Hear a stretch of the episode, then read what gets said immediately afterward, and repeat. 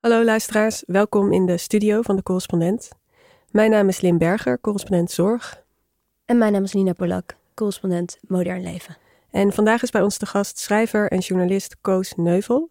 En we gaan het met hem hebben over een heel pijnlijk en ongemakkelijk, maar ook heel belangrijk onderwerp, namelijk dwang in de psychiatrie. Eens in de zoveel tijd komen ze naar buiten, verhalen over patiënten in een gesloten instelling van wie de behandeling meer weggeeft van een straf. Kinderen die met geweld tegen de grond worden gewerkt, uren in een isoleercel doorbrengen of weken, soms zelfs maanden worden vastgebonden aan hun bed. Zulke verhalen leiden vaak tot ophef en verontwaardiging. Er komen onderzoeken, instellingen worden berispt of soms gesloten. En iedereen vraagt zich af hoe dit toch heeft kunnen gebeuren. In zijn nieuwe boek, De Dwangbuis, een geschiedenis van beknelling en bevrijding in de psychiatrie, gaat Neuvel op zoek naar het antwoord op die vraag. En hij laat zien dat vrijheidsbeneming altijd onderdeel is geweest van de psychiatrie en dat de psychiatrie hier zelfs deels haar bestaansrecht aan ontleent. Het is een doorvrocht, indrukwekkend en verontrustend boek dat gelukkig ook laat zien dat het anders kan. Het is mogelijk, denkt Neuvel, om voor mensen te zorgen zonder hen te beknellen. Neuvel is de auteur van meerdere boeken, waaronder Het is hier een gekkenhuis uit 2016, dat hij samen met Caroline de Pater schreef, en Nora en Co. Zeven meisjes in een eetstoornis-tragedie uit 2019. Koos, welkom. Fijn dat ik hier kan zijn. Ja, welkom Koos. En um, dankjewel voor je boek. Um, ik ben heel blij dat, uh, dat het op ons spoor gekomen is.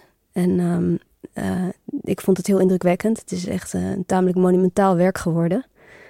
Het leest vond ik eigenlijk als een geschiedenis van de psychiatrie als geheel bijna. Um, en die geschiedenis van de psychiatrie is een bewogen geschiedenis. Het is vol met revoluties en paradigmawisselingen en strijd tussen behandelaren en patiënten en behandelaren zelf. Um, verschillende en botsende wetenschappelijke visies.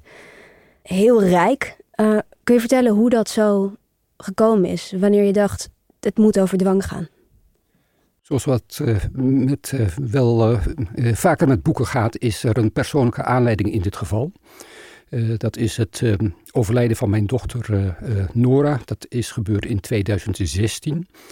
Uh, Nora die is een tijd lang opgenomen geweest in uh. En uh, dat, daar ging het ja, steeds slechter met haar. En ze is uiteindelijk overleden. En daar heb ik in 2019 een boek over geschreven. het werd al genoemd in de inleiding Nora en Co. Zeven meisjes in een eetstoornistragedie. Waarin ik niet alleen het verhaal van mijn dochter beschrijf. Maar ook dat van een zestal andere meisjes. Allemaal meisjes met wie ze gelijktijdig in de kliniek heeft gezeten. En waarvan er in het boek vier ook overleden zijn. Inmiddels ken ik al tien meisjes of jonge vrouwen die gelijktijdig met haar in de kliniek hebben gezeten, die overleden zijn. Um, in dat boek beschrijf ik dat die behandeling haar en de andere meisjes uh, meer slecht heeft gedaan dan goed heeft gedaan. Uh, en ik noem daar een aantal factoren, zoals uh, ja, dat er in zo'n uh, kliniek een enorme competitie ontstaat tussen meisjes, een, race naar de bodem toe. Dat in zo'n kliniek alles gericht is om op het eten en op gewicht te komen. En dat de buitenwereld helemaal uh, ja, afgesloten wordt, zodat het heel moeilijk weer, wordt om weer deel uit te maken van de gewone wereld. Op dezelfde dag ook dat het boek verscheen, uh, kwam er ook een, een documentaire op de televisie gegijzeld door anorexia. Het was een Zembla-documentaire. En daarin was op het eind van die documentaire een meisje te zien wat al anderhalf jaar lang vastgebonden lag. Fem was dat? Dat was Fem. Ja. En ik schrok daar enorm van. Ik kreeg er echt een klap van mijn, uh, voor mijn kop van. En, uh, het rare was dat ik van haar wel onder de indruk was. En dat ik het bij mijn eigen dochter, die eigenlijk hetzelfde heeft gemaakt, minder lang dan dat het met Fem het geval was, uh, dat niet het geval was. Mijn dochter werd ook aan alle mogelijke dwangmaatregelen onderworpen. En uh, ik ben toen gaan nadenken over hoe dat met mijn eigen uh, dochter is gebeurd. En waarom ben ik daarin meegegaan? Hoe kan dat? Uh, nou goed, daar heb ik dan een bepaalde verklaring voor, die ook in het eerste hoofdstuk van het boek uh, wordt beschreven. Dat je er eigenlijk ingetrokken wordt. Hè? En dat het heel stapje, heel voorzichtig gaat, heel stapje voor stapje. Dat het eigenlijk al begint op het moment dat je met je dochter naar een eetstoorniskliniek toe gaat. En dat je vervolgens weer naar buiten toe gaat met een eetlijst. Uh, zes eetmomenten op een dag. En dat je bij ieder eetmoment als ouder naast je dochter moet gaan zitten om erop toe te zien dat zij datgene eet wat op die lijst geschreven staat. Nou ja, dat, dat is een garantie voor herrie, voor ruzie. Ja, dus dat word je als ouder word je eigenlijk al in de rol van politieagent geduwd. Ervoer je dat op dat moment dat al voel je op dat moment niet. Nee. Het bijzondere is van dat je denkt dat je op dat moment het goede doet. Je merkt niet dat je eigenlijk het kwade doet op dat moment. In plaats van je dochter te ondersteunen, duw je haar eigenlijk de verkeerde kant op. En het lijkt het goede te zijn, want Nora was erg eh, vermagerd. Dus natuurlijk moest ze eten om aan te komen, want dat is. Ja, nee, precies. Dat lijkt het op dat moment het meest voor de hand liggend. Dat je haar eigenlijk de goede kant op dwingt. Het is zachte dwang, is dat op dat moment nog. En die zachte dwang die verergert geleidelijk. Want op een gegeven moment hou je dat niet meer vol. Uh, ontstaan er ruzies en het, het heeft geen effect. Want uh, ja, ze zet zich steeds sterker van je af en gaat dan nog weer minder eten.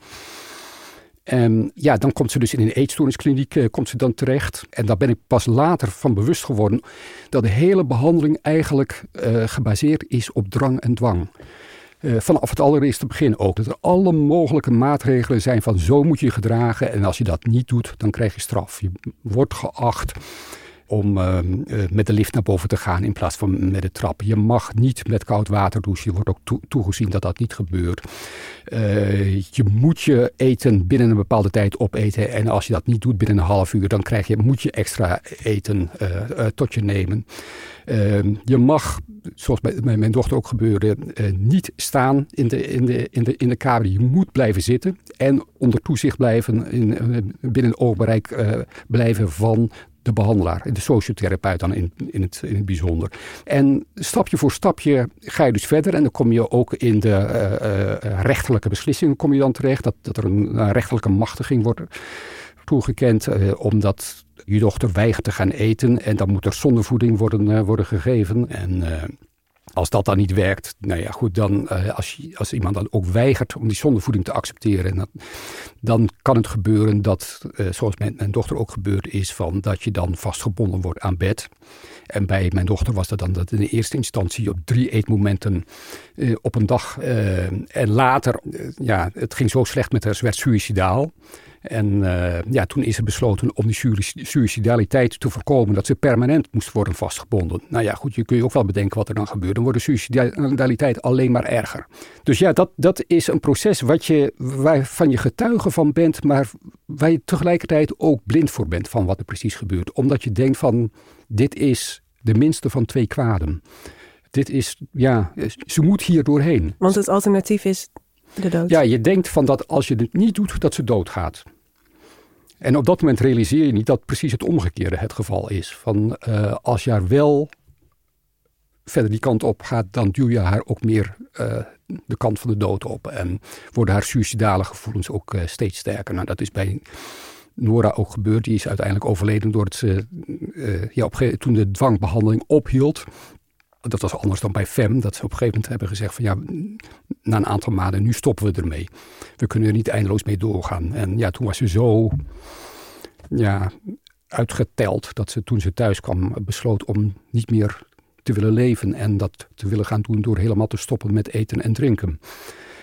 Dus maar je gaat er stapje voor stapje als ouder in mee. Je ziet niet precies wat er gebeurt. En het bijzondere is van dat als je het bij iemand anders gebeurt, dat je daar wel enorm van schrikt. Uh, een half jaar geleden sprak ik nog een moeder van een, uh, een dochter die op 27-jarige leeftijd is overleden. Die ook al een hele aantal jaren uit de kliniek was geweest. Maar die, uh, ja, die ook ja, mede overleden is omdat ze ernstig getraumatiseerd is geraakt door de behandeling die ze in de kliniek heeft gekregen. En ja, zij beschreef dat uh, vastbindend. Kijk, je moet bedenken dat het vastbinden gaat niet zo vreselijk gemakkelijk. Je moet echt door een aantal mannen moet je vast, vastgegrepen worden en op de grond worden geduwd. Uh, zo gebeurt dat. En uh, dat voelde voor haar dochter destijds aan als een groepsverkrachting. En je moet ook bedenken, het zijn vaak al meisjes die op een of andere manier getraumatiseerd zijn. mishandeling, seksueel misbruik hebben meegemaakt. Lang niet alle gevallen, maar een aantal gevallen wel. In ieder geval vaak al vreselijke dingen hebben meegemaakt. En dat ja, en dat komt er dan nog bovenop. Dus ja, die behandeling die heeft een enorm traumatiserend effect. En dat zie je niet op het moment dat die behandeling plaatsvindt. Omdat je denkt dat je iemands leven redt als behandelaar zijnde. En vervolgens verdwijnt iemand uit de kliniek. het geval van mijn dochter hebben de behandelaars nog wel meegemaakt hoor. Dat ze dat, ja, hoe het daarna is gegaan. Omdat er een redelijk korte periode daarop heeft gezeten. Maar bijvoorbeeld met die dochter van, van 27, die pas na een jaar of acht nadat ze uit de kliniek ontslagen is, overleden is, omdat ze, ja, zij heeft euthanasie gekregen zien de behandelaars niet precies wat er gebeurd is en wat de dramatische consequenties zijn van een dergelijk soort behandeling. Men denkt het goede te doen, iemands leven te redden en tegelijkertijd is het zo dat je iemand op een vreselijke manier traumatiseert en iemand het leven enorm moeilijk maakt. Ja, want het gebeurt met de beste bedoelingen. Het gebeurt met de beste bedoelingen. En, uh, maar, het is heel extreem in de anorexia-zorg. En jij zegt ergens, de anorexia-patiënten zijn de kanaries in de kolenmijn. Want je bent gaan zien dat dit eigenlijk symptomatisch is voor de hele psychiatrie. En ook voor de geschiedenis van de psychiatrie. wanneer kwam dat moment dat je dat inzag? Ik dacht van ja, ik moet met dit fenomeen dwang moet ik iets meer doen. En ik moet het ook breder trekken dan alleen het verhaal van mijn dochter en van haar lotgenoten die iets dergelijks gaan ondergaan. En er verandert voortdurend van alles in de psychiatrie, maar dwang is een constante. Dwang is iets van alle tijden. Vanaf het begin van de psychiatrie speelt dwang een belangrijke rol. Alleen wel steeds in sterk uiteenlopende vormen. De, dwang die vanaf 1980 een, een, een, belangrijke rol is gaan spelen, verschilt sterk van de dwang die uh, in de jaren 30 met de opkomst van de shocktherapieën ja, heel belangrijk uh, werd. Ja, en jij begint je boek nog eerder. Hè? We gaan nog naar de, hm. naar de 18e eeuw. Ja. En, um, en dan omschrijf je eigenlijk al die verschillende vormen die dwang heeft aangenomen. En misschien kunnen we ze kort doorlopen, want ze zijn inderdaad niet allemaal als zodanig te herkennen meteen. Nee, ja goed. Het, bijzondere is eigenlijk dat de psychiatrie eigenlijk ontstaan is uh, als een vorm van bevrijding. Uh, Pinel, die uh, de mensen die in dolhuizen zaten en die daar echt als een soort gevangenen zaten, echt aan de muur vastgeketend zaten, die uh, bevrijdde ze. En Hij was een Franse arts. Een Franse arts die eigenlijk uh, ja, ten tijde van de Franse uh, revolutie zijn belangrijkste dagen had. En ook op de golven van de Franse revolutie ook naar een bevrijding van de psychiatrische patiënten streefde. En hen ook wel zag als mensen die gelijkwaardig waren aan iedere andere burger. Hij bevrijdde ze en tegelijkertijd was het ook nog weer zo van dat het een beperkte bevrijding was. Van die patiënten die bleven wel opgesloten in klinieken. Ja, want de bevrijding betekent letterlijk dat ze, ze zaten vastgeketend aan de muur, aan hun polsen. En Pinel zei, maak ze los, maak, deze mensen los. Maak ze los. En dat, dat heeft hij toen gedaan. Maar goed, ze bleven wel in zo'n gesloten kliniek bleven ze dan, uh, dan zitten. Uh, tegelijkertijd was het niet zo dat iedere vorm van dwang afgeschaft werd. Er werden dwangbuizen, maar ja, mensen werden dan, de bewegingen werden belemmerd. En je ziet dan dat dan ja, in de loop van de 19e eeuw dat er echt een, een humane beweging ontstaat die streeft naar volledige afschaffing van dwangmiddelen. De non-restraint beweging wordt het uh, genoemd. En, het, uh, en de behandeling wordt dan moral treatment uh, genoemd. Het, gaat niet meer om de, behandeling van iemand als leider aan een ziekte, maar iemand met een levensgeschiedenis, iemand in wie je behoort te verdiepen. En dat is een heel bijzonder moment in de geschiedenis. Waarna de dwangmaatregelen eigenlijk in de tweede helft van de 19e eeuw eigenlijk weer uh, veel sterker worden. En waarom is dat zo? Waarom vervliegt dat bevrijdingsideaal? Omdat um, de psychiatrie aan zijn eigen succes ten onder gaat. In het begin is het idee van nou, die psychiatrische klinieken moeten klein zijn. De psychiatrische klinieken in Engeland, van een van de grondleggers van uh, de, de, psychiatrie al daar, Samuel Tuke, die bestond niet uit niet meer dan 30 personen. Het, het idee van Pinel was van er mogen niet meer dan 200 patiënten in een kliniek aanwezig zijn. Zodat iedereen aandacht kon krijgen?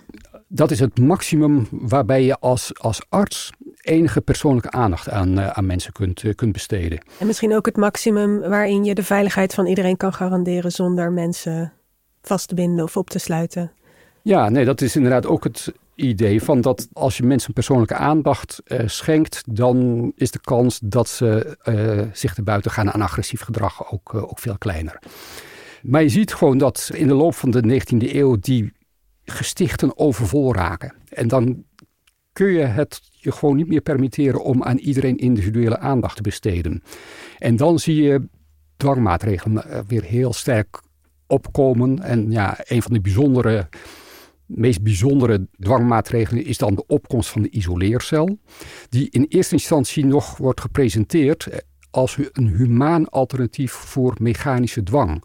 Als een plek waar mensen, als ze eventjes in de war zijn, uh, tot rust kunnen komen. En je ziet dat, dat uh, ja, er wordt dan ook een heftige discussie over gevoerd. Er zijn ook in die tijd zijn er al mensen, zoals uh, de Engelse psychiater Robert Gardiner Hill, die ook op dat moment al tegenstander zijn van de isoleercel. Moet je gewoon nooit doen, een isoleercel in gebruik nemen. En wat het idee op dat moment is, mensen zijn helemaal over hun toeren en we moeten ze ja prikkelarm, prikkelarm. opsluiten, want dan komen ze tot rust. Dat, en dat was het idee. En dat blijkt in de praktijk zelden het geval te zijn. Want ja, als mensen in zo'n cel komen, dan worden ze meestal alleen maar bozer en agressiever. En je ziet in de loop van de tijd, zie je dat dan ook verschuiven, dat een isoleercel niet meer als een zeldzaamheid wordt ingezet en ook meer als een plek om mensen tot rust te komen, maar als een strafmaatregel. Als je je verkeerd gedraagt, hup, de isoleercel in. En het gebeurt dan in deze tijd nog, eh, van als iemand weigert om een schoon t-shirt aan te trekken, dan kan hij al in een isoleercel worden, eh, worden gestopt. Ja, dus eigenlijk vrij snel gaat iets van een mooi idee naar, naar een straf. Ja. Terwijl je zou zeggen, mensen in een psychiatrische kliniek, die hebben zorg nodig, geen straf. Ja, maar zo, zo werkt dat in de praktijk niet. Het is natuurlijk ook altijd, altijd een belangrijke functie geweest van uh, de, de, psychiatrie om ja, mensen die slecht in de maatschappij passen, om die daarin op te sluiten. Uh, dus eigenlijk naast, hm? naast, naast de politie ja. En de gevangenis is de psychiatrie het enige instituut dat mensen kan opsluiten. Een soort bewaker van de sociale orde. Om mensen die er niet in passen op een of andere manier om die af te zonderen van de maatschappij. Dat gebeurde in het begin van de 19e eeuw met landlopers, uh, uh, syfilisleiders en, en ja, mensen, oudere mensen die aan wat we nu zouden zeggen dementie lijden. later zie je dat ook weer verschuiven. Ik heb in 2016, 2017 heb ik ook nog een tijd lang meegelopen in een psychiatrische instelling in Brabant, in Ettenleur. En dan zie je dat met name bijvoorbeeld ook nonnen die van hun geloof waren gevallen en ongehuwde moeders ook in die psychiatrische inrichting werden opgenomen omdat de omgeving zich schaamde voor die personen. Zo, zo functioneerde dat in, in dit geval. En toen ik in die periode thuis meeliep en vroeg van hoe ben je dan ingekomen, waren het vaak mensen die op een of andere manier getraumatiseerd waren door datgene wat ze in hun jeugd hadden meegemaakt. En die op een gegeven moment in de maatschappij helemaal vastgelopen waren. Die niet meer in staat waren om mee te doen in de samenleving. En, en die werden toen op dat moment apart gehouden in de psychiatrische kliniek. Dus dat is eigenlijk altijd een belangrijke functie geweest van de psychiatrie om mensen die overlast geven of die, die slecht passen in de samenleving, om die af te zonderen. Ja, en dat, dat gebeurde dan, uh, nou, laten we zeggen, tot aan de 18e eeuw met ketenen. Ja. En daarna met de dwangbuis, vervolgens met de isoleercel. En wat gebeurde er daarna? Hoe, hoe ging dwang er daarna uitzien? Nou, je ziet dan in het begin van de 20e eeuw dat de geneeskunde een sterkere rol gaat spelen in de psychiatrie. Mensen lijden aan een ziekte en die moeten worden genezen. En dat kun je doen door een behandeling. En dan zie je dat er in de jaren 30 van de 20e eeuw een opkomst van de shockbehandelingen. Eh, de bekendste daarvan, en een behandeling die nog steeds bestaat, is de elektroshockbehandeling waarvan men het idee had van daar zouden mensen baat bij kunnen hebben. En uh, nou ja, dat, dat zou leiden tot genezing. Want wat gebeurt er precies bij een elektroshockbehandeling? Nou ja, dan wordt, wordt je hersen, krijg je eh, elektrodes op je hersenen geplaatst en dan worden de hersenen eigenlijk eh, door elkaar gerammeld. Daar komt het een beetje op neer. Ja, want de psychiatrische aandoening zit in de hersenen. Het zit in de hersenen, het is een hersenaandoening en... En die hersenaandoening kun je behandelen door iemand een shockbehandeling te geven, waardoor iemand ineens weer bij zinnen raakt. Het wordt nu nog steeds toegepast bij mensen met heel zware ja, het wordt nog steeds uh, toegepast in veel mindere mate dan het toen was. Uh, om, ook, om, ook om allerlei praktische redenen, omdat er tegenwoordig een anesthesist uh, voor nodig is. En dat kun je alleen doen in een ziekenhuis. En toen gebeurde het niet, toen had iedere psychiatrische instelling had zijn eigen elektroshockapparaatje. En uh, werd zonder verdoving werd het uh, toegepast.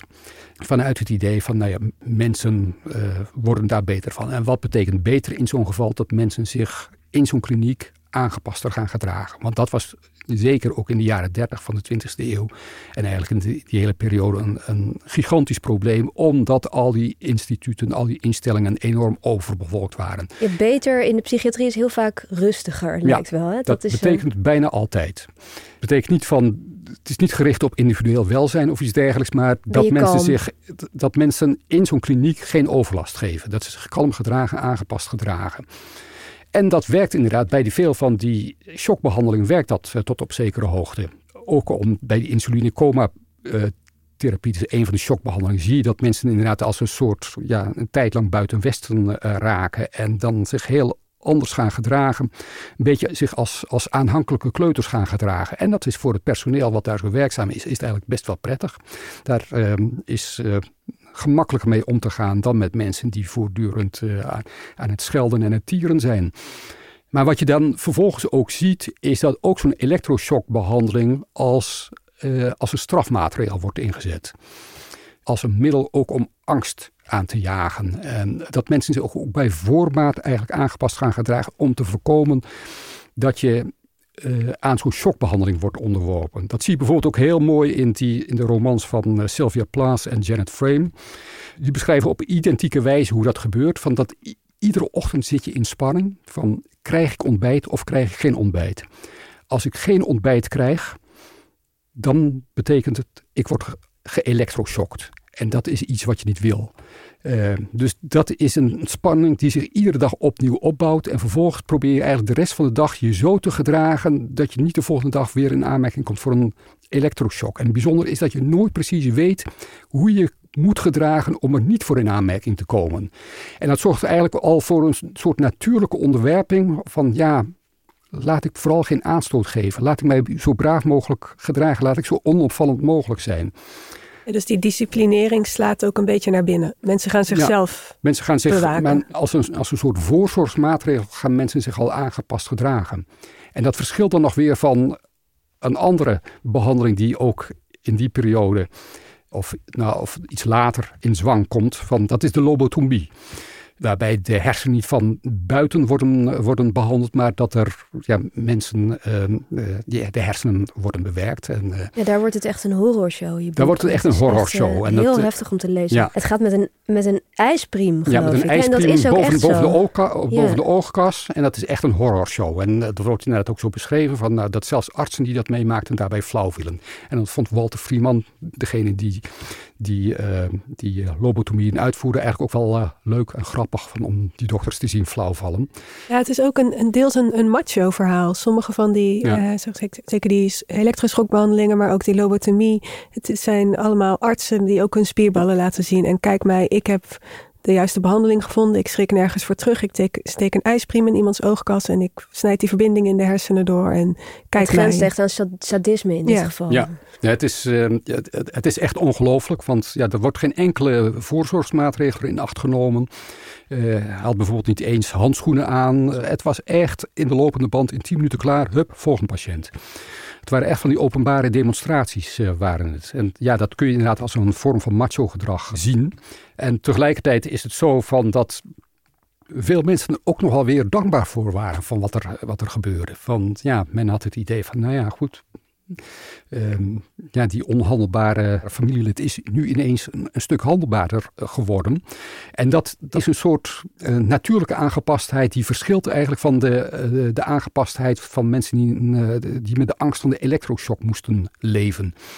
Ja, mensen werden inderdaad een soort zombies, waren eigenlijk vo volkomen ongeschikt geworden om in het dagelijks leven te functioneren. En dat zijn ongelooflijk veel verhalen over bekend. Een van de bekendste personen die dat ook heeft gekregen is um, een, een, zus van, uh, van John F. Kennedy. Ja, die heeft ook haar hele leven daarna, is ze nog redelijk oud geworden. Heeft ze eigenlijk als, ja, als een zombie heeft ze voortgeleefd. Ja, en mensen kunnen dan dus naar huis uit de kliniek, dus ja. behandeling geslaagd. Ja. Uh, maar thuis moeten ze natuurlijk hun leven lang verzorgd worden door familieleden. Precies. Want ze kunnen niks ja, meer ze zelf. zijn nauwelijks in staat om een zelfstandig leven op te bouwen. Ja. Ja, en dit gaat door tot na de Tweede Wereldoorlog? Ja, dat gaat door tot in de jaren 50. En uh, Walter Freeman heeft zijn laatste lobotomie in 1967 uitgevoerd. Toen was de lobotomie al wel over zijn hoogtepunt heen hoor.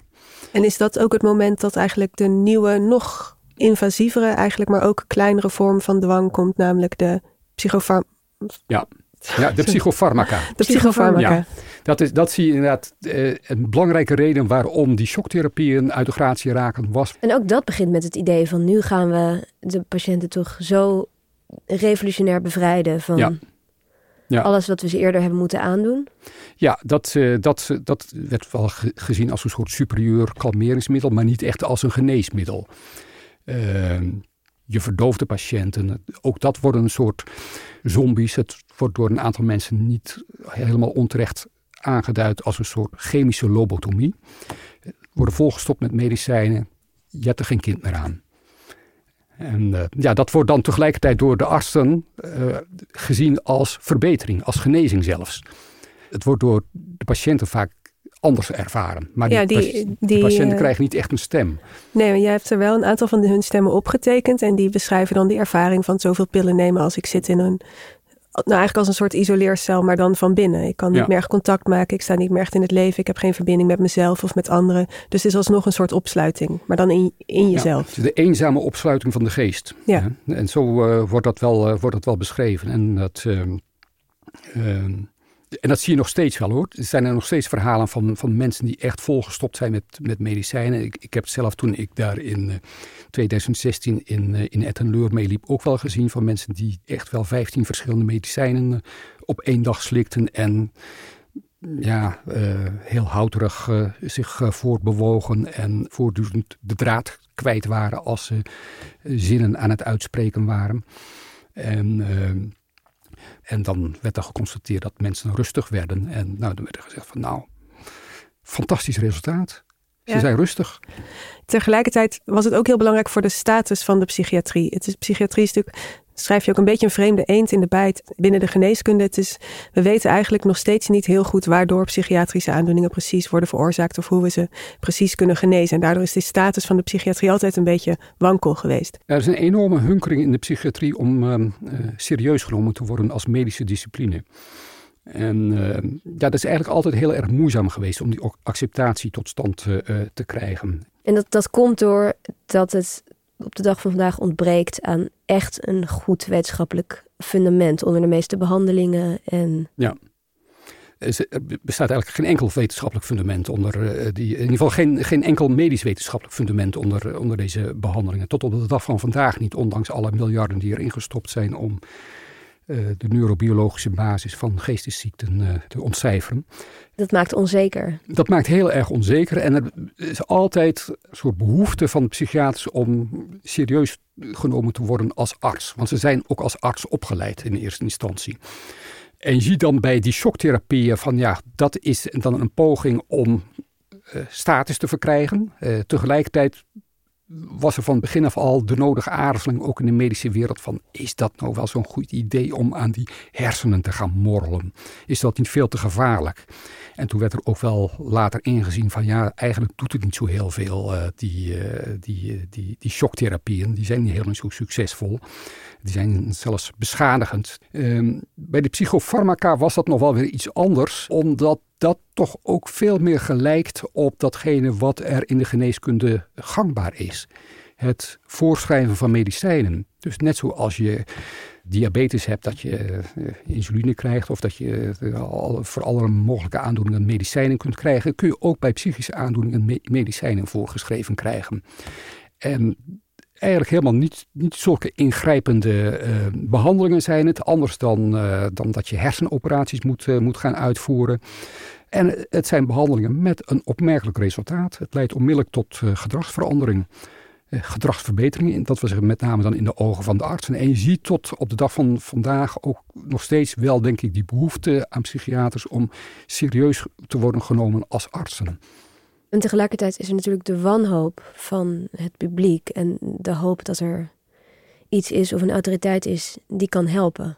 Ik kan me voorstellen dat dat, dat, dat ook meespeelt. Ja, er is een enorme behoefte aan uh, behandeling van uh, psychische aandoeningen. En, en veel mensen vinden dat ook heel erg belangrijk dat ze een medische behandeling krijgen, omdat ze daar het meeste vertrouwen in hebben. Ja, nu is de ironie dat jij eigenlijk zo ver gaat om te zeggen dat de psychiatrie eigenlijk haar, een deel van haar autoriteit aan die dwang dankt. Ja, nou ja, dat is inderdaad wel een belangrijk punt uh, uh, waarvan ik denk van ja, hoe komt het toch dat de psychiatrie zich staande weet te houden als medische discipline. Ondanks dat er eigenlijk nooit. Waarom is ze nooit ontmaskerd? Vraag waarom, je? Is, nooit, waarom is, de, is de psychiatrie nooit ontmaskerd? En, um, want sinds 1980 heb je weer een enorme opbloei van psychiatrie als medische discipline. Ja, de breinrevolutie. De breinrevolutie. En, en met name de opkomst van de DSM, wat, wat een ander soort, ander type dwang legitimeerde. Dat is het, het grote handboek van de psychiatrie. In 1980 kwam er een heel uitgebreid boek met een enorm arsenaal van psychische aandoeningen die precies werden vastgesteld en uh, werd beschreven waaruit zij bestaan, uit welke symptomen zij, zij bestaan. Uh, en vanaf die tijd zie je dat ook de status van psychiatrie als medische discipline weer enorm opkomt.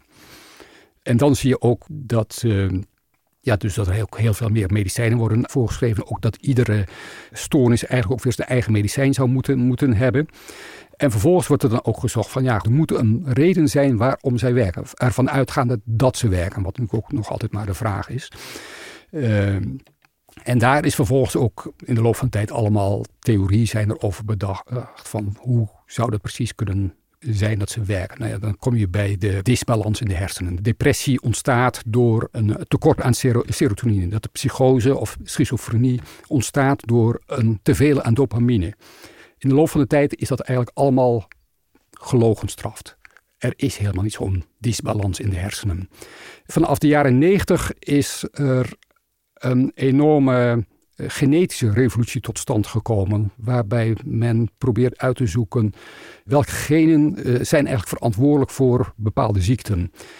En daarvan zijn ook de uitkomsten buitengewoon teleurstellend. Er komt eigenlijk heel weinig uit. Er wordt ongelooflijk veel geld ingestoken. Er worden ongelooflijk veel wetenschappelijke artikelen over geschreven. Niemand heeft er ooit iets aan gehad. Dus geen patiënt is er beter van geworden. Maar de hoop is wel elke keer weer ontroerend bijna, toch? Ja. Is, uh, je, je, ja, elke ja. keer als je het leest denk je, oh daar gaan ze weer. De, de volgende revolutie is gestart en ja, mensen hopen echt dat dit keer... Ja, ja dat, nee, dat is een... Uh, bij de staart hebben. Ja, het is echt heel, heel bijzonder om dat uh, te zien, van dat het iedere keer weer opnieuw gebeurt. Het, het gebeurt ook een beetje in fasen in de geschiedenis. Het is ook wel een fase geweest na de Tweede Wereldoorlog tot pakweg 1980 dat de psychodynamische aanpak uh, belangrijker uh, werd. Uh, in ieder geval in veel zeg maar, gewone behandeling, niet ja, in, dat niet is in de ziekenhuiswereld. Even psychodynamisch, dat is gewoon praten over, ja, je, over dat, jezelf precies, en je, en je is, achtergrond. Ja, dat, dat je als, praat met een therapeut en ja, over alles wat je meemaakt, je, de ervaringen in je leven. Een behandeling die op vrijwilligheid berust. En dat, dat is een heel ander type benadering dan datgene wat er in de psychiatrische ziekenhuizen gebeurt, waar mensen echt sterk medisch getinte behandelingen uh, krijgen. Ja, je ziet inderdaad dat die medische behandelingen enorm sterk, met name na 1980, zijn die weer enorm in opkomst gekomen. En daar is eigenlijk nooit iets bijzonders is eruit gekomen. Er zijn nooit bijzondere doorbraken zijn er tot stand gekomen. En tegelijkertijd zie je dat dat toch heel moeilijk is om, uh, om daar afstand uh, van te nemen. En dan ja. kun je, en jouw, een van jouw, theorie is eigenlijk een van de redenen waarom het zo moeilijk is daar afstand van te nemen. Een van de redenen dat de psychiatrie dus nog niet is ontmaskerd, is dat vermogen tot dwang. Ja, dat betekent in, inderdaad van dat de psychiatrie die heeft de bevoegdheid om mensen die niet in de samenleving passen, die overlast geven, uh, die een gevaar zijn voor anderen of die een gevaar zijn voor zichzelf, zoals in het geval van anorexia, psychotische mensen die worden va vaker gezien als gevaar opleverend voor anderen. Om die uit de samenleving te halen en vervolgens in een kliniek onder te brengen. En ze vervolgens als patiënt te behandelen. En ervoor te zorgen dat zij als leiders aan een ziekte uh, worden behandeld en dat ze daar ook een tijd lang blijven. Tegenwoordig is dat ook nog wel weer anders geworden, omdat de ambulante zorg heel veel belangrijker is geworden. Dat is zorg bij mensen aan, ja, gewoon thuis. Dan blijven men, worden mensen niet meer in een ziekenhuis opgenomen. Wat je tegenwoordig natuurlijk veel minder ziet, is dat mensen hun hele leven lang uh, in een kliniek opgenomen zijn. Toen ik in Etteleur zat, toen kwam ik nog een vrouw tegen die al 60 jaar lang vanaf haar 14e jaar was wow. opgenomen. Dat kom je tegenwoordig niet meer tegen, dat, dat mensen zo lang opgenomen worden. Wat je nu ziet is dat mensen veel korter durend in een kliniek worden opgenomen, met name gedurende crisisperioden. Ja, dat kan soms nog wel een, aardig tijdje duren, maar dat ze vervolgens weer naar huis gaan en dat ze vervolgens ook in de thuissituatie aan dwangmaatregelen worden onderworpen. In de zin van je moet je medicatie innemen en je moet ervoor zorgen dat er hulpverleners bij je komen. En door mensen in die patiëntrol te drukken, kun je ook enige controle op ze uitoefenen. En dat is een belangrijke eh, legitimatie ook van de psychiatrie om mensen die in de problemen zijn, maar die ook problemen geven voor anderen, om die in bedwang te houden, om het zo te zeggen. Ja, en soms voldoet dat ook aan een verlangen van patiënten zelf. Neem mij op, bescherm mij tegen mezelf. Of het verlangen van, een, van de gezinsleden. Van eh, neem onze zoon of dochter mee, wij kunnen het niet meer aan. Ehm, tegelijkertijd schrijf je in je boek, en daar ben je ook door je ervaring met Nora achtergekomen, dat wat voor vorm van dwang dan ook, nooit echt tot herstel zou kunnen leiden. Nee, ik denk uiteindelijk dat die twee ambities van de psychiatrie haaks op elkaar staan. Dat ze niet samen kunnen gaan. Je bent ofwel ordehandhaver of je bent hulpverlener. De psychiatrie is beide. En dat werkt niet. Uh, in ieder geval, in mijn ogen werkt dat niet. En, en waarom werkt het niet? Waarom kan de ordehandhaver mij niet ook beter maken? Uh, de ordehandhaver kan je niet beter maken omdat je de ordehandhaver nooit in vertrouwen zult nemen. Omdat je nooit je ziel zal blootleggen ten opzichte van een therapeut. Als je ervan bewust bent, die therapeut kan ieder moment ervoor zorgen dat ik opgesloten word. Of die kan ervoor zorgen dat nu ik opgesloten ben, dat ik nog langer opgesloten blijf. Dus het staat haaks op het bouwen en het ontwikkelen van een vertrouwensrelatie. Dus dat gaat nooit goed samen. Dus je bent eigenlijk als patiënt of als cliënt in de kliniek ben je geneigd om alles te zeggen en alles te doen om er maar voor te zorgen dat je uit de kliniek zo snel mogelijk weer komt. En zelfs als je als patiënt wel thuis woont, dan ben je alsnog geneigd om uh, te doen wat men je zegt te doen. Ja. Want anders word je misschien Ja, dat is, uh, dat is de dreiging die er altijd plaatsvindt. Het belangrijkste probleem is niet eens altijd dat er directe dwang wordt uitgeoefend, maar dat de dreiging van dwang altijd aanwezig is. En er hoeft, hoeft helemaal niet zo erg uitgesproken te worden. Als je maar ervan bewust bent van als ik mijn medicatie niet inneem, dan kan ik mogelijk weer gedwongen worden opgenomen.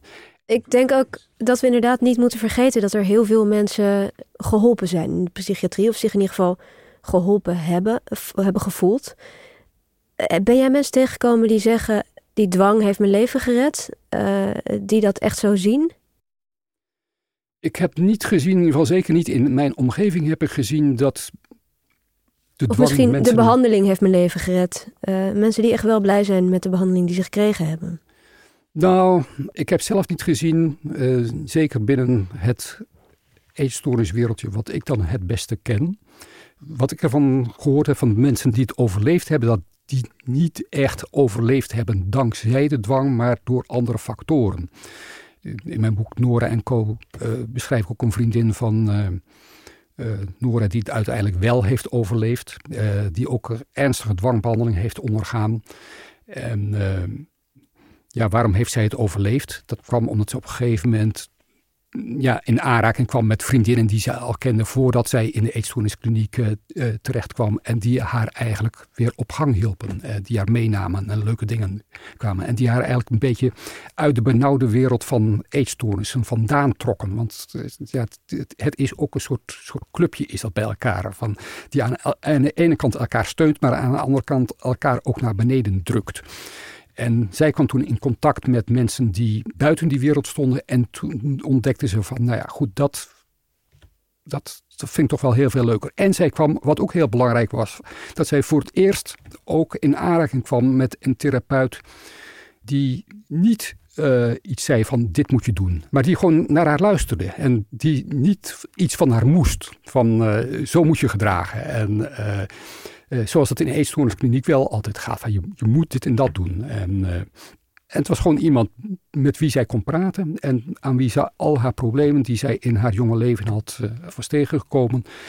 Ja, daar kon ze vrijheid over praten. En dat heeft haar enorm geholpen. En soms vinden mensen gewoon weer op een of andere manier hun weg in het leven. Omdat ze iets gaan doen, werk gaan doen wat ze heel leuk vinden. ze gaan nieuwe sociale contacten aan. Wat ook vaak heel goed werkt is bijvoorbeeld bij eetstoornispatiënten dat ze een dier hebben om, te, om voor te zorgen, een hond of een paard. Dat werkt heel erg therapeutisch. Dat soort dingen werkt heel erg. En niet zozeer die dwangbehandeling. Nee, dus het is eerder ondanks dan dankzij de dwangbehandeling dat sommige meisjes eruit komen in dit geval, of sommige mensen er bovenop Daar ben ik eh, heel stellig van overtuigd. Ja. dat, dat mensen dankzij, uh, ondanks de dwangbehandeling, die dankzij maar ondanks de dwangbehandeling, ja. toch weer kunnen blijven leven. Ja, en, en therapeuten, en, uh, en dat, dat, dat laat je ook heel genuanceerd zien in je boek, uh, die vinden dat bijna allemaal ook. Die zijn allemaal, die willen allemaal, eigenlijk wil niemand dwang. Dat is wel heel duidelijk in de anorexia-zorg. Ja. En toch is daar dan die, die reden die altijd weer terugkomt. We kunnen niet anders. We staan met onze rug tegen de muur. Ja. We moeten wel. Ja, dat is altijd een, uh, ja, een groot probleem. Uh, en ja, iedereen laat zich een beetje meeslepen door dat probleem. En uh, je zou hopen dat uh, behandelaars iets er meer van overtuigd raken, ook na een heel aantal ervaringen, van dat het misschien niet de goede weg is. Maar het is heel erg lastig om uh, van dat pad af te gaan. En dat komt ook omdat de hele behandeling al op een bepaalde manier gestructureerd is, dat je eigenlijk automatisch naar het pad van het fixeren wordt toegeleid. Van alles is erop gericht om mensen, in, jongeren, in gewicht te laten toekomen, uh, uh, te laten aankomen. En als ze dat niet willen, als ze dat niet doen, om ze dan met dwang die richting op te douwen. En eigenlijk zou je dat hele patroon op de schop moeten zetten, maar dat is heel erg ingewikkeld, omdat die systemen die zijn zo enorm vastgeroest geraakt. Het is natuurlijk ook lastig vanwege die, die, gewoon die angst van niet alleen behandelaars, maar ook familieleden. Wat als ze sterft? En, Precies, ja. Um, en toch zeg jij, en je laat het ook zien in het boek, er zijn voorbeelden van dwangvrije behandelingen. Ja. Uh, mensen helpen zonder ze ergens toe te dwingen. En dat betekent vaak ook ergens, nou ja, mm, accepteren dat de dood een van de opties is. Ja, je moet gewoon een zeker risico moet je accepteren hierin. Je moet jongeren de gelegenheid geven om zich te bewegen rond die afgrond. En uh, meestal zul je zien van als je ze daarin een zekere vrijheid gunt, dat ze op een schreden terug zullen keren. En als je maar bereid bent om er met ze over te praten. En uh, als je met ze praat en ook met ze praat over de dood, wil je daadwerkelijk dood, dan zul je met ze horen van de meesten willen dat niet. Een enkeling zal, dat, zal, zal zeggen dat ze dat wel wil. Nou goed, dan moet je er op een andere manier misschien mee omgaan. Maar in de meeste gevallen is dat niet zo. Maar door mensen de gelegenheid geven om zich rond die afgrond te bewegen en ook af en toe in die afgrond te kijken, uh, kun je mensen eigenlijk gemakkelijker tot het inzicht uh, brengen van dit is niet wat ik wil. Uh, ik wil een andere kant op. En dat brengt een zeker risico met zich mee. En ja, dat is nu ook het risico wat instellingen graag willen vermijden. En uh, de psychiaters die zijn vaak ook een beetje bang van dat als dit binnen mijn instelling gebeurt, uh, dan word ik verantwoordelijk gesteld en kom ik voor het medisch tuchtcollege terecht. Dus dan gaan ze eigenlijk al in een vroeg stadium gaan ze over tot uh, het toepassen van dwangmaatregelen. Dus ook dat is een soort stimulans om voor te blijven gaan op deze weg. En um, wat moeten we dan doen? Daar schrijf je ook over in het boek.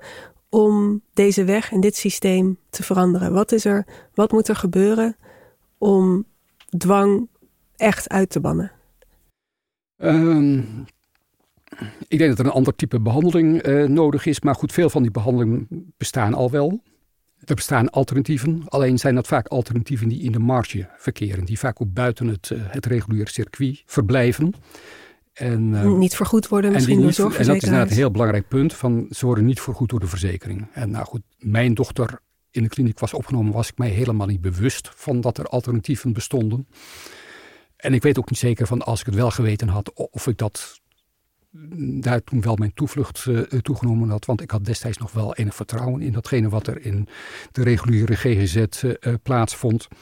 En je weet ook niet helemaal zeker van ja, is dit eigenlijk wel kwalitatief hoogwaardig? Of is het niet uh, een soort, soort kwakzalverij? Uh, Zo'n vergoeding door een verzekeraar is natuurlijk ook een soort kwaliteitsstempel. Precies. Hier geloven we in, dit precies, werkt. Dat, dat is zo. En de reguliere GGZ-behandeling heeft ook een kwaliteitsstempel in de zin van dat het evidence-based is. En daarbij is het inderdaad ook zo van, je weet ook niet precies hoe kwalitatief hoogwaardig die alternatieven zijn. Dat is ook vaak lastig om dat uh, te bepalen. Tegelijkertijd zijn ze er wel, bestaan er wel dwangvrije benadering van, van zeker op het terrein van eetstoorniszorg, dat wel. Maar goed, dan moet je inderdaad wel dat ervoor over hebben om die sprong te wagen in het, uh, in het onbekende. En je moet er ook, ja, je hebt, je hebt minder financiële zekerheid daarover. Je geeft in je boek ook het voorbeeld van uh, Triest in Italië, ja. waar de, de dwangvrije benadering eigenlijk de norm is. En dat heeft ook te maken met een een bijzondere wetswijziging die er is geweest. Ja. In Italië heb je de revolutie van uh, Basaglia gehad. Het was een Italiaanse psychiater die uh, tot, meen 1980 geleefd heeft. En die ervoor gezorgd heeft dat er een einde is gekomen aan de opsluiting in psychiatrische klinieken. dat de psychiatrische klinieken eigenlijk helemaal afgeschaft dienen te worden. En daar is toen eind jaren 70 in Italië ook een wet voor aangenomen. In ieder geval dat er geen nieuwe psychiatrische klinieken mochten worden bijgebouwd en dat de bestaande psychiatrische klinieken uh, op termijn moesten worden afgebouwd. De angst is natuurlijk altijd geweest van ja, dan laat je mensen aan hun lot over als er een kliniek bestaat waar uh, voor mensen gezorgd kan worden. Nou ja, goed, daar hebben ze alternatieven voor bedacht door bijvoorbeeld in diverse wijken van de stad wijkcentra te bouwen, waar uh, mensen dan iedere dag naartoe konden komen, bijvoorbeeld om hun medicijnen uh, te halen. En dan was er tegelijkertijd was er de gelegenheid voor de hulpverleners die daar, zo werkten, om een praatje met ze te maken. Hoe gaat het met je? En iets te laten vertellen over hun leven. En dat is dan ook het idee van uh, ja, die psychiatrische benadering van Triest. Uh, zorg er altijd voor dat je de vinger aan de pols houdt als er een crisis uitbreekt, dan ben je eigenlijk al te laat, wordt er gezegd. Je moet de fluisteringen moet je goed verstaan. Als iemand zich wat anders gedraagt, op een andere manier lacht, dan kun je vaak als hulpverlener ook al onderkennen dat er iets aan de hand is. Dat, misschien, dat iemand misschien de verkeerde kant op gaat. En dan kun je iemand ja, wat uitgebreider gaan volgen, ook zijn netwerk, zijn familie erbij betrekken. En dan kijken van ja, hoe kun je ervoor zorgen dat dat toch weer uh, beter gaat. Maar goed, daar hebben ze dan geen kliniek meer.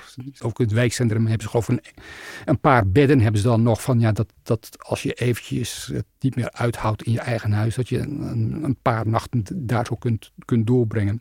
Maar er vindt eigenlijk geen medische behandeling uh, plaats. Het zijn beddenhuizen, geen artsen, geen verpleegkundigen. En op het moment dat je daar zo komt, wordt er meteen al gevraagd van wat heb je nodig om weer naar huis te, te, kunnen gaan. En wat heb je nodig om thuis op een behoorlijke manier te kunnen functioneren.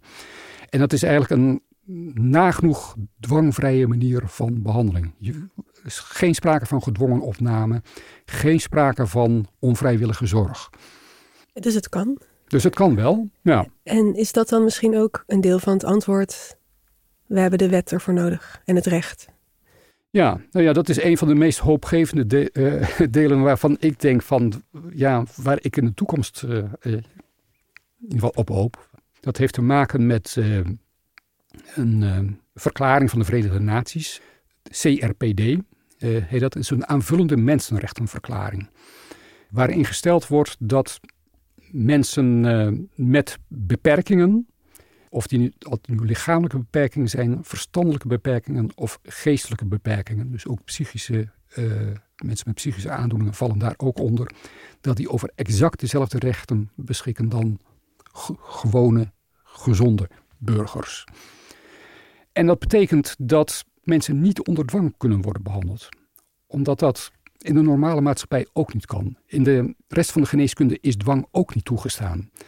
Als je kanker hebt en je wilt niet behandeld worden en daardoor ga je sneller dood, is dat jouw verantwoordelijkheid. Je kunt niet gedwongen worden om een behandeling te ondergaan. Dus in de normale samenleving is dwangbehandeling geen mogelijkheid. Terwijl bij uh, mensen met een handicap, in ieder geval zeker in dit geval uh, mensen met psychische problematiek, maar ook bijvoorbeeld bij mensen met dementie, die ook in gesloten inrichtingen zitten, gebeuren wel allemaal dingen die, uh, die eigenlijk niet toelaatbaar zijn. En daarvan is in 2006 is er door de Verenigde Naties vastgesteld van dit kan niet meer. En in 2016 is die verklaring door de Nederlandse regering, het Nederlandse parlement, geratificeerd. Het probleem is alleen dat dat tot dusver nauwelijks enige consequenties heeft uh, gehad. Want je ziet dat er in 2020 is er een nieuwe wet aangenomen en, dat, en die heet de Wet Verplichte Geestelijke Gezondheidszorg. En daarin worden dwangmaatregelen nog steeds toegestaan. En die wet is dus in strijd met de dus rechten van de mens? Die, die is in strijd met de rechten van de mens, ja. Omdat men zei van ja, nee goed, wij accepteren dit wel, maar er zijn uitzonderingen mogelijk. Nee, op het moment dat je zegt van er zijn uitzonderingen nodig, dan zul je zien die uitzonderingen worden massaal toegepast. En dat zie je ook. Uh, is in de jaren tien is er ook al een behoorlijke toename geweest van het aantal gedwongen opnames. En dat, en dat aantal is na 2020 nog steeds door blijven stijgen. Uh, dus het idee van uitzonderingen, dat, dat, is, dat is een fictie. Dat gebeurt gewoon niet. Tegelijkertijd zijn de rechten van de patiënt zijn wel in die wet versterkt. In de zin van dat, uh, dat als er een gedwongen opname moet plaatsvinden, dat er uh, een plicht bestaat dat de patiënt ook door de burgemeester gehoord moet worden. En de burgemeester moet daar dan een, een oordeel over uitspreken. En vervolgens moet er een besluit worden genomen door de burgemeester van is een gedwongen opname hier op zijn plaats. In de praktijk zie je dat daar helemaal niks van terecht komt. Als een psychiater zegt van er is een gedwongen opname nodig, zegt de burgemeester altijd van ik ben het ermee eens. De burgemeester kijkt er ook helemaal niet naar. Die, die heeft, heeft zijn of haar eigen mensen uh, die ingehuurd zijn om iemand even te, te, te, te laten uitrazen, om het, zo te zeggen, of iemand te woord te staan om het wat, wat netter te zeggen. Tegelijkertijd vindt in die wet ook weer een verfijning van het aantal dwangmaatregelen uh, plaats. In de zin van dat er meer dwang in de thuissituatie kan worden uh, toegepast. Psychiaters of hulpverleners kunnen dus als politieagenten het huis van iemand binnenstormen en het huis gaan onderzoeken. Van, zijn er messen in het huis? Is er, zijn er drugs in het, in het huis? mensen kunnen in principe in de eigen badkamer worden opgesloten. Dat is ongekend wat, wat hier zo gebeurt. Voorheen was het zo van ja, als je in een psychiatrische kliniek uh, werd opgenomen, dan werd je opgesloten en dan kon er veel met je gebeuren aan, uh, aan, aan dwangbehandeling. Maar daarbuiten was je vrij. Nu is het zo met deze nieuwe wet, ook in je eigen huis ben je niet vrij. Er zijn in ieder geval, in principe zijn er mogelijkheden om je ook in je eigen huis aan dwangmaatregelen te onderwerpen. Ehm, in de wet is dat mogelijk. Dat wil niet zeggen dat het in de praktijk ook altijd gebeurt. Uh, het, het, fungeert in de praktijk vooral als een soort dreiging. Van als je niet meewerkt, dan kunnen wij dit en dat met je doen. En in de praktijk zal het dan ook toch nog wel vaker gebeuren van als mensen daadwerkelijk niet meewerken, als ze weigeren om de deur open te doen voor de, voor de hulpverlener, als ze weigeren om hun medicatie in te nemen, dat er dan toch eerder wordt besloten om weer over te gaan tot een gedwongen opname. Dus je ziet dat de wet verplichte geestelijke gezondheidszorg van 2020 een andere weg opgaat dan de mensenrechtenverklaring die in 2016 door het Nederlandse parlement is aangenomen. Het wordt heel duidelijk in je boek. Als je het helemaal leest, denk je op het eind echt, sta je ongeveer van je stoel op en denk je, ja, dit is een mensenrechten kwestie. Ja. Uh, het is een kwestie van emancipatie. En ik moet zeggen dat de afgelopen tijd ook wel veel gelezen heb, ook in jouw boek, over vernieuwende behandelingen, waarbij inderdaad vaak uh, het netwerk van de patiënt veel centraler staat. Er wordt minder individualistisch gekeken naar het ziektebeeld.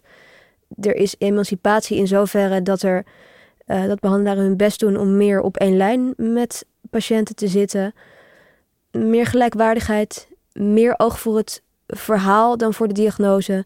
En ik denk ook dat heel veel mensen binnen de GGZ eigenlijk ook al dit willen. Heb je vertrouwen dat dit op een gegeven moment kan kantelen? Nou, ik, zie inderdaad die ontwikkelingen die jij uh, schetst, die zie ik ook. Het zijn, zijn belangrijke ontwikkelingen. En ik vind dat die uh, ondersteund moeten worden. Daar, daar sta ik achter. Tegelijkertijd zie je dat het vrij lastig is om die onderstromingen ook bovenstromingen te laten worden. De hele GGZ functioneert op een bepaalde manier en het is heel moeilijk om daar verandering in te brengen. En ik denk dat het heel erg belangrijk is om uh, afscheid te nemen van uh, dwangbehandeling En dat dat ook moet gebeuren door uh, de Nederlandse regering of het Nederlandse parlement ook te houden aan die mensenrechtenverdragen. En op het moment dat je dat doet, dan snij je dwangbehandelingen de pas af. En dat betekent dat er meer ruimte komt voor alternatieven. Alternatieven die er al bestaan. Eigenlijk weten we al, al behoorlijk goed van wat we kunnen doen op dit terrein. Uh, en die moeten een veel prominentere plek krijgen in de behandeling. Dus ik denk dat dat ja, dat er niet eens zo heel veel voor nodig is om het. Uh, om, uh, behalve dan dat je uh, dat mensenrechtenverdrag serieus moet gaan nemen. Ja, en dat, dat we dus inderdaad ons bewust moeten zijn van nou ja, de lange geschiedenis van dwang, de vele vormen die het aan kan nemen, waar jouw boek een belangrijke bijdrage aan kan leveren. Je bent klaar met het boek, het is er nu. Is jou het verhaal wat jij hebt over Noora, is dat enorm verschoven door al dit toegewijde graafwerk. Hoe, hoe, hoe heeft dit invloed gehad op hoe je kijkt naar wat er gebeurd is? Nou ja, het heeft absoluut een grote invloed uh, gehad op uh, hoe ik erin sta. Dat was al het geval bij het boek Nora Co, wat in 2019 werd gepubliceerd. En dat geldt eigenlijk uh, met het werken aan dit boek, denk ik, nog wel in sterkere mate. Als je daarmee bezig bent, is dat nu ook wel een, een redelijk pijnlijke aangelegenheid om daarmee bezig te zijn. Omdat je beseft van dat, dat het niet goed is geweest wat daar gebeurd is. Wel, ik vind dat het niet goed is geweest. En zelf heb ik daar betrekkelijk weinig aan kunnen doen. Behalve dan dat ik uh, uh, misschien vanaf het allereerste begin die mij opgedrongen rol als controleur en ordehandhaver had moeten weigeren omdat je bij die zes eetmomenten op een dag, dat je naast je dochter gaat zitten en je moet wel alles naar binnen werken. Uh, dat zou ik nu, nu nooit meer hebben gedaan. Ja, daar heb ik spijt van dat ik dat gedaan heb. Tegelijkertijd, veel van de dwangmaatregelen waren dwangmaatregelen die door de psychiater werden opgelegd en waar je als ouder niet zoveel over te zeggen hebt.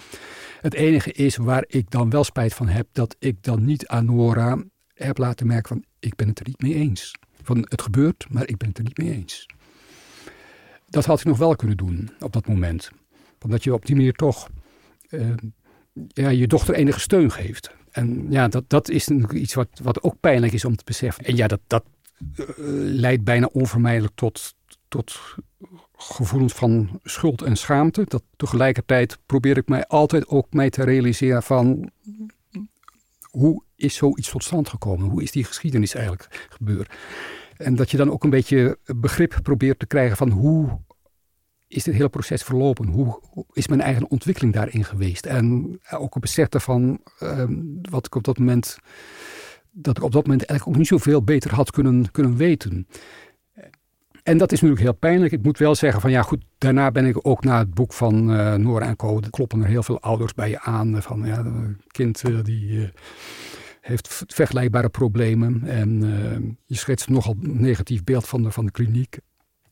ja, dan probeer je, ze, probeer met ze mee te denken daarover. En, en dat, dat geeft voor mij dan wel weer enige bevrediging daarover. En dan probeer ik ook daarop aan te, te maken van probeer niet in die rol van politieagent gedrongen te worden. Dus ja, dat is dan iets wat ik kan doen. In ieder geval in praktische zin kan ik iets doen voor ouders die in een vergelijkbare situatie zitten. En ik kan iets doen door nu een boek erover te schrijven en om dit onderwerp aan de orde te stellen, om het bewustzijn daarover iets te vergroten. Dus dat is ja, de manier waarop ik er dan mee omga. Heel erg bedankt, Koos. Ja. Heel erg bedankt. Graag gedaan. De correspondent bestaat tien jaar. Al tien jaar maken wij journalistiek voorbij de waan van de dag. Journalistiek die niet polariseert, maar perspectief biedt. Die geen ophef najaagt, maar oplossingen zoekt. Wist je dat de correspondent 100% door leden wordt gefinancierd? Dat betekent dat we ons werk alleen kunnen doen als luisteraars zoals jij ons steunen. Word vandaag nog lid. En draag bij aan diepgavende, advertentievrije en onafhankelijke journalistiek. Ga naar decorrespondent.nl en word lid.